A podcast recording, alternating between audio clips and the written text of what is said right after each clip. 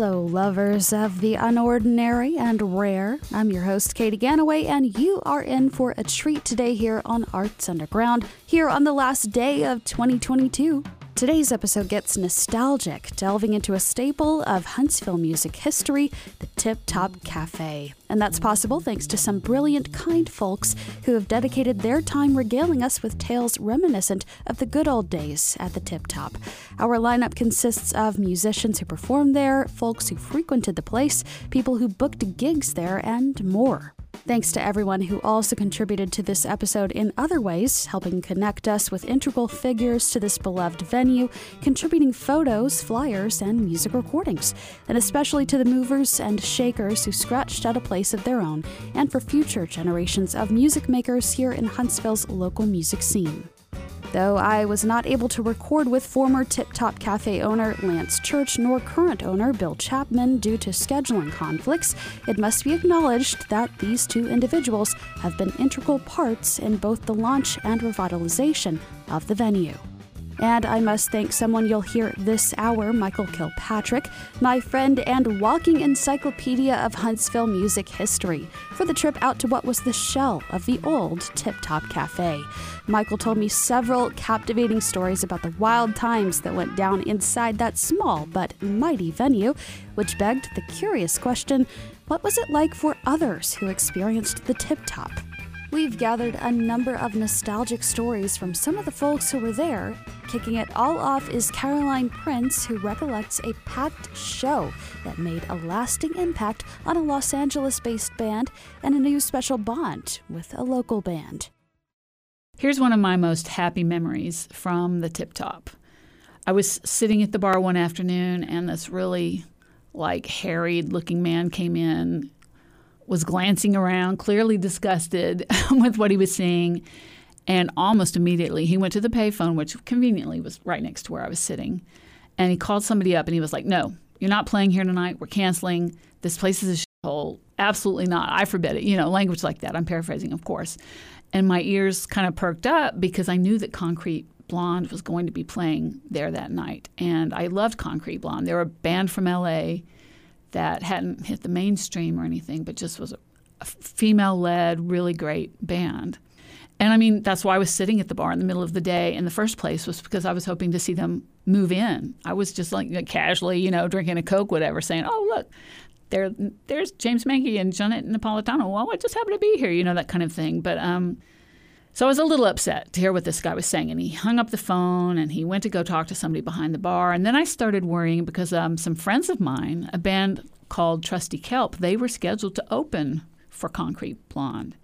You know, and that was an absolute coup for Trusty Kelp. Local bands, you know, would fight over getting to open for huge bands that came into the tip top. And Lance Church, you know, the owner and the booker of the Tip Top, he kind of handed out those gigs kind of like he was a king handing out tracts of land, you know, and we would get really excited when we got somebody good. So, and they were my friends, so I was worried about Trusty Kelp maybe losing that gig. But then that guy came out from around the bar and he walked off and left. And I was like, well, I'll just, you know, I'll see what happens, I guess. So I got to the tip top early that night and uh, the place was already filling up. And there was a proper stage at this time. Nobody was playing at the risk of sewage water on the ground anymore. And it was full of equipment, and there was a uh, big tour bus out in the parking lot. So I was like, okay, this is going to happen. and I was looking for my friends in Trusty Kelp, but I couldn't find them anywhere. Uh, but, you know, whatever. I know this is a go. And the place got more and more packed. And it finally got to the point where Lanny had to quit letting people in. And the show hadn't even started yet, you know we were literally hanging from the rafters. I mean, people were on people's shoulders, people were hanging on to the roof, standing on it. I think there was a pony wall near the music board, so people were really just packing the place. And then Trusty came out to play, and they did a really great job. And then Concrete Blonde jumped up on the stage and just started ripping into their hits, and the place exploded. Everyone was dancing and singing and just going crazy. And out in the parking lot, too. You know, you could see them through the windows. At one point, Johnette Napolitano, the lead singer and the songwriter, she called out a much loved song. Oh, we're about to do the song. And, you know, this was maybe 35 years ago for me. I don't know. I can't remember what the song was. I remembered for a long time. Maybe it was uh, Still in Hollywood or Happy Birthday, I don't know. But it was a super popular song, and people were just like, yeah, yeah, let's do it. And uh, they started the song, and everybody in that room just stood there and sang along with the song word for word, every single word. I mean, I'm getting chill bumps thinking about it right now. And when the song was over, Johnette wiped her eyes and she knelt at the edge of the stage and she told us how much it meant to her. Her and her band coming from Los Angeles to Alabama, where they had never been before, um, not having any idea what to expect, having her manager call her and tell her the place was too small of a shithole to even consider and that he was worried nobody would even show up. And she said the fact that we all knew the words to their songs, despite the fact that we were separated by like an entire country and even maybe culture, it touched her so much that she would never forget it. You know, I I don't remember her exact words, but I remember the feeling that she was giving each and every one of us in the place. And you know, later I found out that Trusty Kelp had been hanging out with Concrete Blonde in the in the touring bus, which is unheard of, you know, and that Johnette had been giving them her phone number and giving them advice on the music industry. And so the whole thing was just from from start to end was just lovely, supportive, awesome. And that is the power of original live music in small venues, right? And that was the particular power of the Tip Top. I mean, regulars there included Vietnam vets, ex cons, local musicians, people from the nearby projects, neighbors, old men who still grease their hair like Elvis, local kids like me, punks, weirdos, down on their luck folks traveling through town. And I swear to this day, I think Homer Hickam and his wife were regulars. I would not put my hand on a Bible about that, but I still feel like I remember seeing him there. But anyhow, on the good nights, we all became one. We came together in this dingy, dark, wet, acoustically unsound meat and three in an almost forgotten part of Huntsville, and we turned it into what I think is was one of the most magical places on earth. And I like to thank Lance Church and everybody who made that possible because they really gave me and Huntsville something very special. If you wanted more information on the vibe of the tip top and what it looked like, fabulous local music producer, music historian, and seasoned musician Michael Kilpatrick shares the story of his first time entering the hallowed interior of the Tip Top Cafe. Well, the first time I went to the Tip Top Cafe was probably the end of 1986 or early 1987. I kind of was struck by what an absolute dive it was. It was just hidden in a shady little street lined with light industrial buildings and a small strip of mill houses. Dallas Mill was a few blocks away, and the Tip Top Cafe had apparently been a working man's beer bar. Total blue collar neighborhood that had probably seen better days. Inside, everything was dark and old looking. The decor hadn't changed much since I'm guessing maybe the late 1950s. A deer head was mounted on top of an open wall that separated the two main rooms. There was a dartboard that no one ever used, as the venue's main attraction up to then seemed to be the drinking of beer, which in those days was something I was becoming acquainted, for better or worse. Someone had told me a band that was going to play there that evening and starved for live music that wasn't Journey or Styx or Van Halen. I was pleased to find out that the Tip Top Cafe had booked a Huntsville band trip to Argentina I was pleased for many reasons, but chiefly among them was because live music around here, I just wanted something that didn't suck. And my longtime friend and former bandmate Caroline Prince was singing and playing bass for them. The guitar player was someone who I'd admired from a distance for a few years. I'd seen his old band at UAH back in like 1983 or so. Didn't know his name, but I sure remembered his playing and visage. He was just an unreal guitar player. Later that night, we were introduced, and it was the first time I met Mark Torstenson, whom I still play with to this day. At that time, bands at the Tip Top played toward the main rooms from a somewhat narrow, slanted cinder block addition to the left of the main building. The ceiling was around eight feet high, and the stage acoustics were not unlike the sound of someone hurling a million light bulbs down a set of cement stairs. We are not at the opera here. After that show, Mark Torstenson would loom large in my story after a few years. But on the drive home from the gig, the only thought really in my head was, I have to play the Tip Top Cafe, period. I was 19 years old, and after about three years of scouring Huntsville for suitable venues to play, I'd found my home, I thought. Previously, I'd played drums in the band I was in, but by late 1987, I'd started fronting one as a singer. So I was given the name Lance Church as the guy to talk to about booking a gig at the Tip Top. One daytime, I went by and introduced myself and asked him for any available date for my band. He winced just a little bit, which I don't blame him for, but then reluctantly offered me a Sunday evening in the early summer of 1987. Well, the show went so well that the venue was nearly full, and conveniently, the toilets located next to the stage overflowed, so we played our two hour set standing on a floor of recycled beer. At the end of the night, Lance asked us to come back, and a date was set, and we were in. At the time, I was on sort of a crusade. I thought that everybody in Huntsville needed to know about Iggy Pop, the Velvet Underground, Johnny Thunders and the Heartbreakers, the Gun Club, and of course the Ramones. Given that our band only had a handful of original tunes, we filled most of our set with tunes from bands like, you know, stuff we've already mentioned, which was most definitely not something you'd hear a live band in Huntsville, Alabama play. We weren't a great band, but a good one, and entertaining to see, if not experience, which was down to our enthusiasm. And Lance and the Tip Top Cafe kind of just let us get on with it. We weren't really sophisticated enough to know it at the time, but they call this stage of your musical career growing up in public. We were undeniable and we were grateful for the opportunity.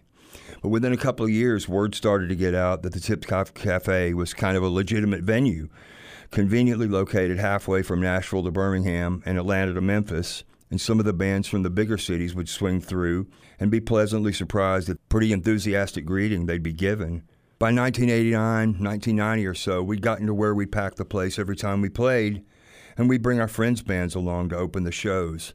And we started to see younger people milling around the dark and dusty parking lot at the tip top, kids swigging beers and blaring the buzzcocks from their cars. It's as if punk and alternative music had finally arrived in Huntsville about maybe 10 years late, but better late than never. By now, I'm about 21, 22 years old, played gigs all over the South, and some of these young guys and girls are beginning to approach me and say things like, Hey, we have a band, we cover some of y'all's tunes. Do you uh, think we could open up for you guys sometime? Well, I remember back to how I felt when I was, you know, scuffling to find gigs and a friendly club owner. So I rarely turned anybody down. By 1991, the Tip Top Cafe was an institution of its own, and it sort of became a dream for many young Huntsville musicians to play there. But first, you had to literally get inside the door. I may or may not have absent-mindedly left the tip-top stage side door slightly ajar on a couple of occasions, letting a few underage musicians slip in with instructions to stay in the back, don't say a word to anyone, don't drink anything, and watch out. I'm happy to say that more than a few of these people, including my dear friends Alan Little and Stephen Jackson, were among those whom I was able to help out. And that was fine. And I love seeing these guys to this day because they still play great. But not only did the Tip Top Cafe become a petri dish for musicians, guys like my friends Chris Brown, David Wester, and Charlie Sanderson also cut their teeth learning how to do live sound, turning sound engineering into career paths for them. These guys took an absolute shambles of a PA system and managed to make us all sound great. You've truly never lived until addressing a vocal microphone at the Tip Top Cafe.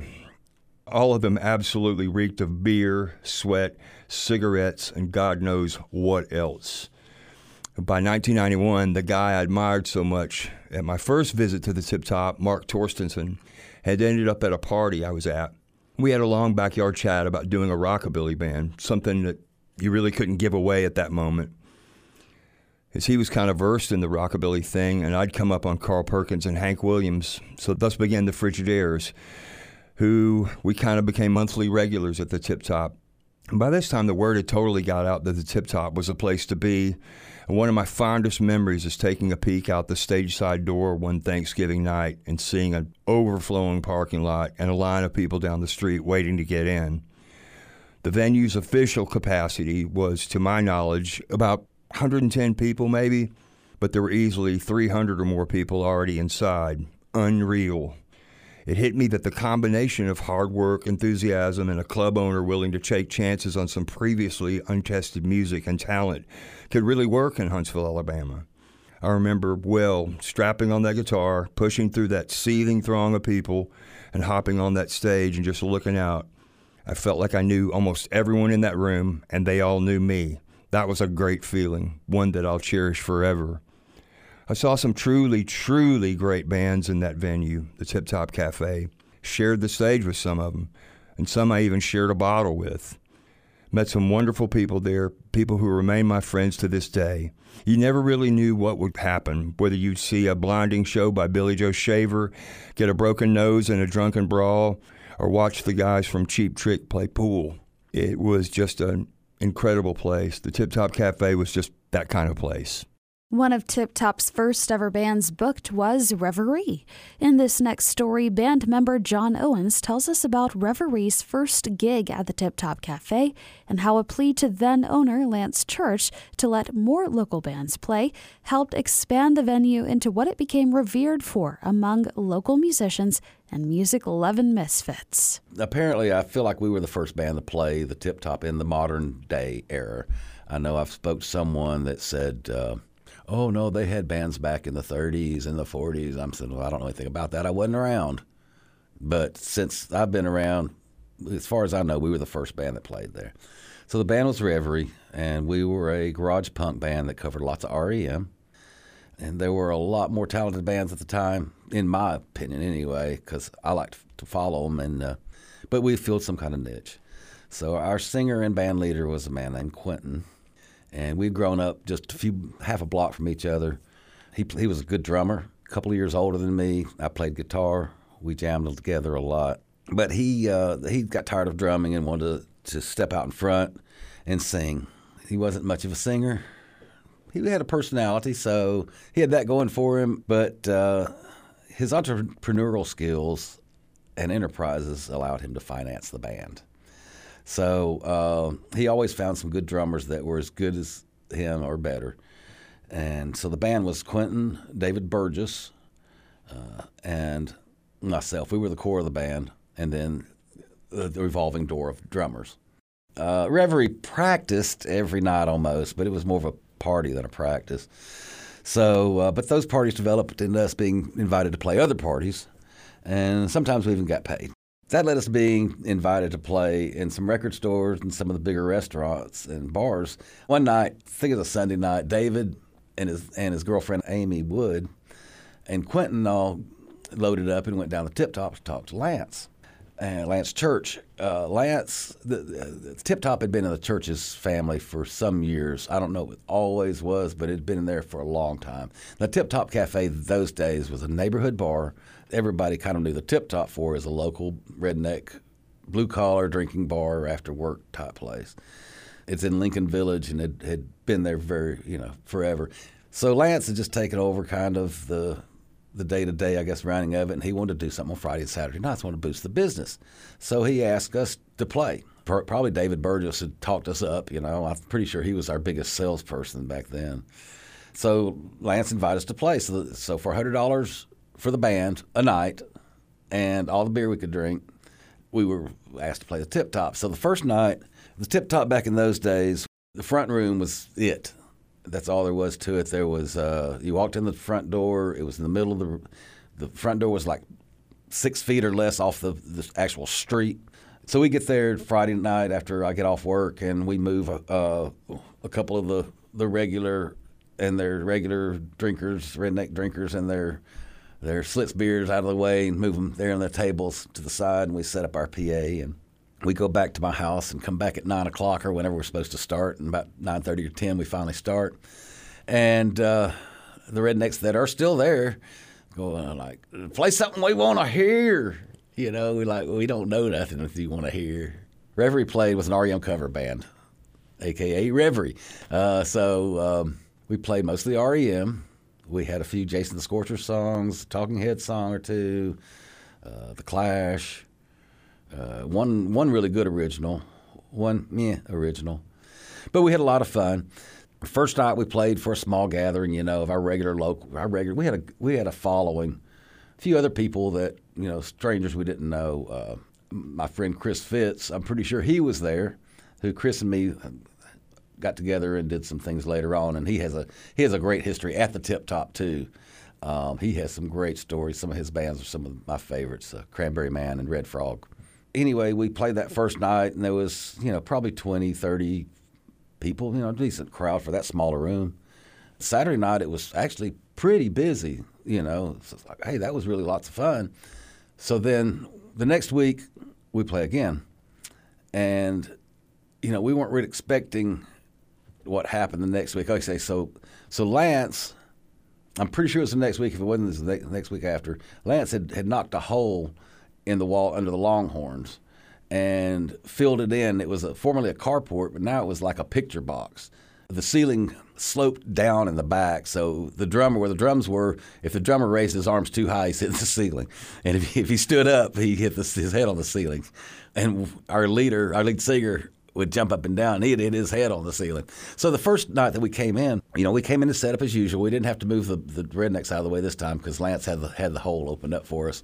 We just went and set up our stuff went back back to my house to uh, to pregame, and came back at our assigned time. We were supposed to start playing, and could barely get into the door because it was wall to wall people. We squirmed our ways to the front, back to the stage in that little picture box, and uh, we crank up and we start to play. We we played loud. We start and we play our first song. You know, we get through the song and we stop and the noise coming back to us is as loud as we were playing. It was the greatest feeling I've ever had in my life to feel. I, that was a rush. That was an adrenaline rush. And from then on, we just, I think we had probably one of our best shows, probably, because what the audience was really giving back. And I'd never felt that before. But it was kind of odd feeling like kind of pinned in. It's like, well, you know, we couldn't go anywhere if we wanted to. so we usually played, Reverie probably had 30 songs, maybe, 25, 30 songs. So we'd play, we played Friday and Saturday night. And, you know, the next weekend, the first, we played like, I think three weekends in a row because I know I had my kids. And the first weekend, the third weekend, I didn't have them. I got a babysitter the second weekend. By the fourth weekend, I was like, we've already played our songs, all of them that we know.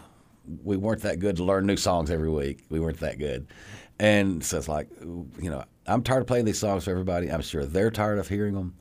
So I was like, I really like to take a weekend off. Uh, I gave them the number to, to Mark Torstenson, two of my favorite bands, Them Crackers and Trip to Argentina. I gave them, I said, here, call Mark Torstenson, call Rusty Gerard, get one of these bands. They're great. I'll come see them, you know, if I get my kids to bed or whatever, you know, that, you know, you'll like these guys.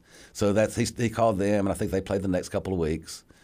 And um, so Lance started getting these bands that were, you know, on the college circuit tour to come through the Tip Top. And all of a sudden, you know, you're getting these bands. And so Reverie never opened. Uh, we opened for bands. We never uh, played a headline again, I don't think, because we opened for bands like Walk the West. And I know the Resonators opened for Billy C. Farlow. I, I can't remember all the bands that, that Reverie opened for. But it was so much fun. And I, I appreciate Lance giving us the opportunity to do that. Those were some great days. In this next story, a veteran musician made music shop owner and manager in Huntsville, Mark Torstenson, recalls his time at the Tip Top. We hear some memorable bills he shared playing in local groups like Trip to Argentina and the Frigidaires. Especially outstanding was a gig where he played with a larger than life legendary rock and roll guitarist. I first heard of the Tip Top in probably around 1986. Um, just before that, I was working with a band called The Trip, and a friend of mine named Orville Kane had seen us play and called me and said, Hey, I like what you were doing in that band, um, and I understand it's not going anymore. You want to start a new band doing some of the similar type stuff, but more original material. I said, Sure. And uh, I had been working with Caroline Prince on some songwriting ideas, and we uh, got together with Orville and found a drummer and Matt Foy and started a band called Trip to Argentina. So we were rehearsing with that band probably in 1985 ish area.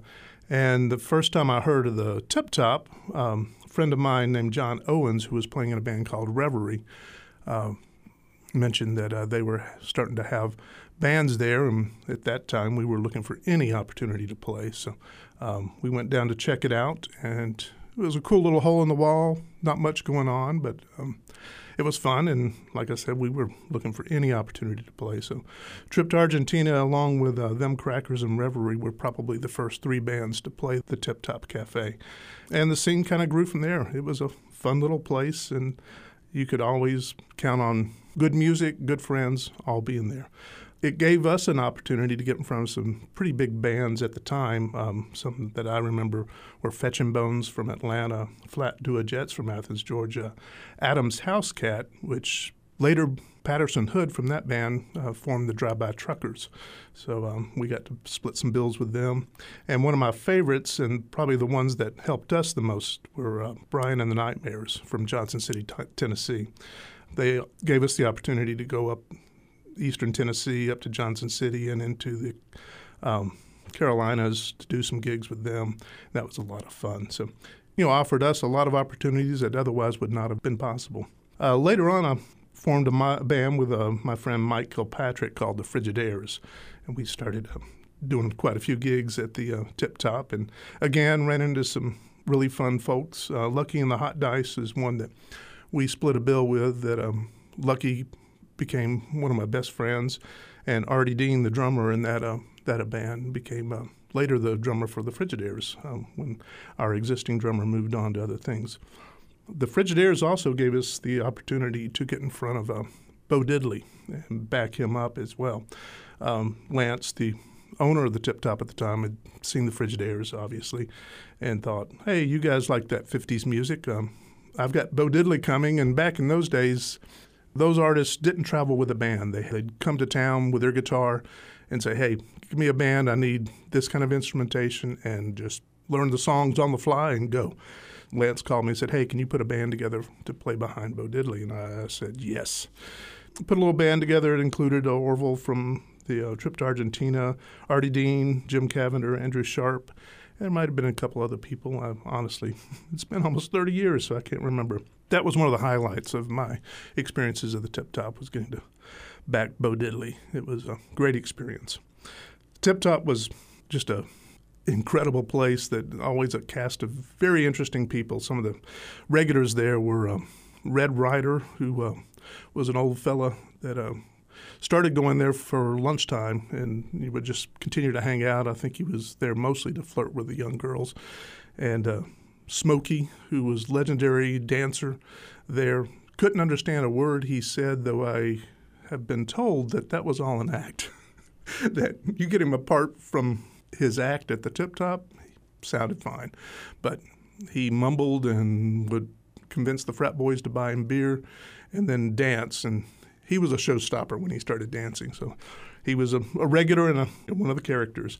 And obviously, the, the most bigger than life, literally and figuratively, character from the Tip Top is Lanny, the doorman. And Lanny came on the scene a little after the Tip Top opened, and uh, he was he was quite a character, a lot of fun to hang out with.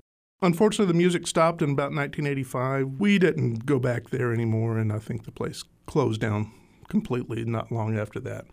One interesting thing before it closed is that it was the longest running beer license in the city of Huntsville until its closure.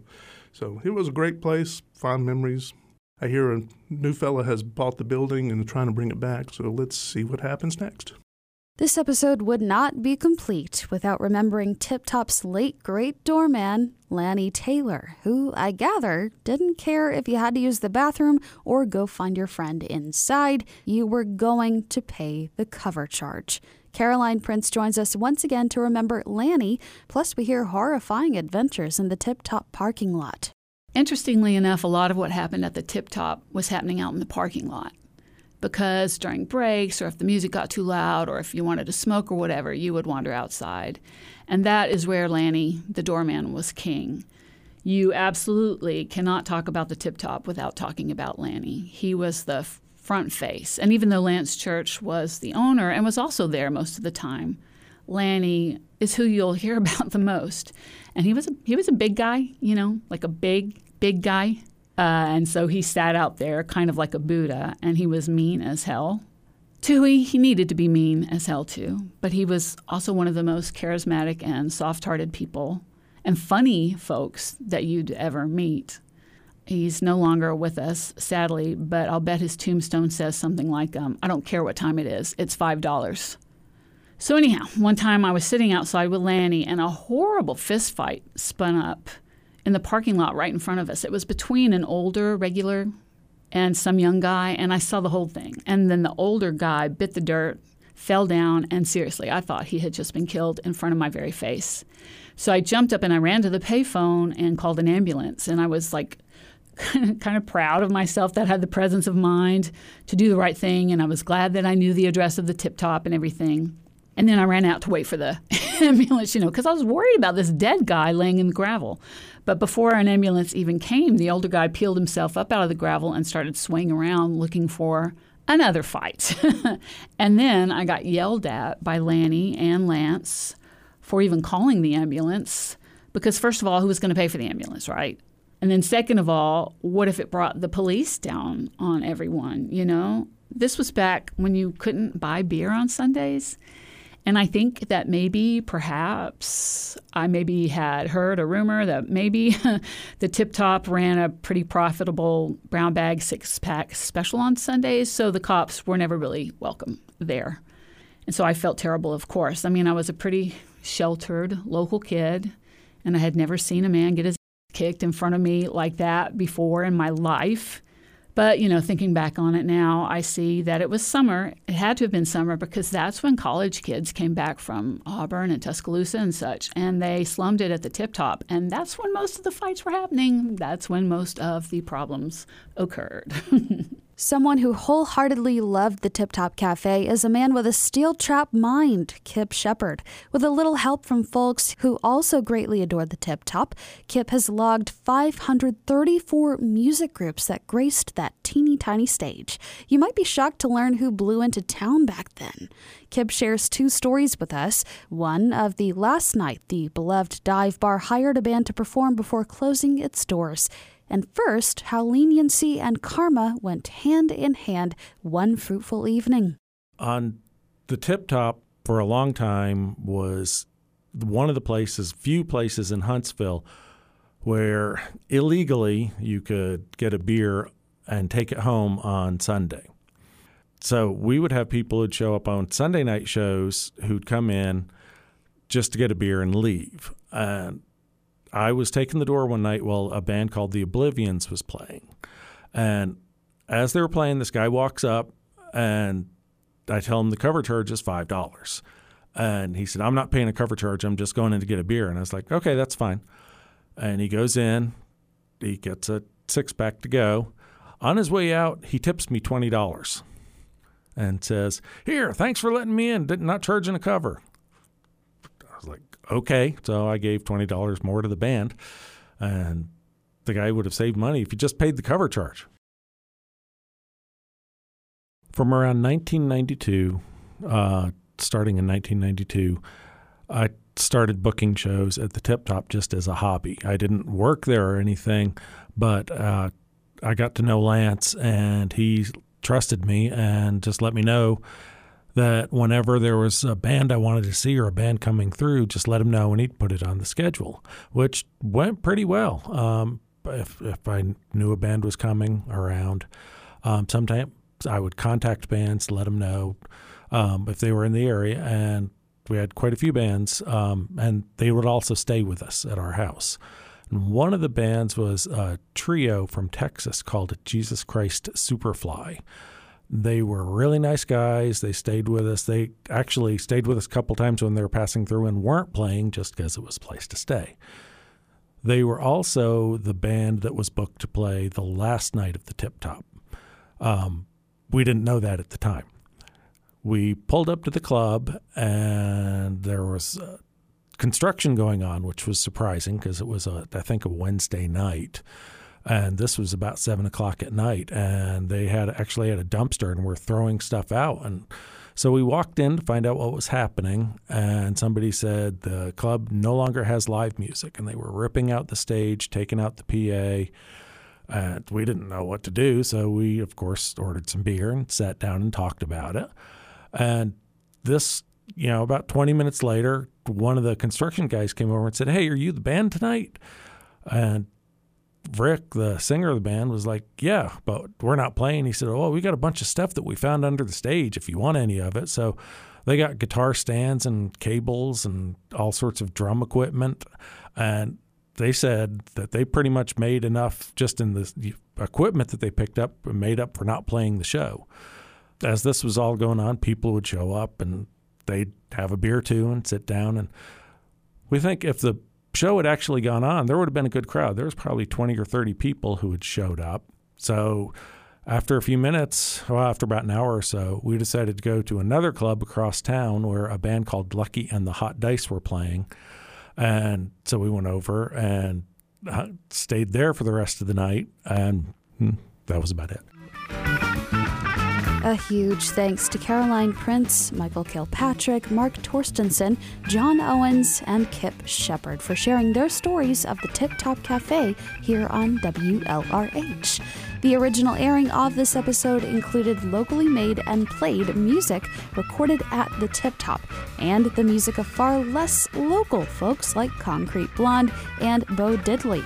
Find a link to the playlist in the description box of this webpage so you can enhance your listening experience. Take care, love yourself, and be sweet, Tennessee Valley.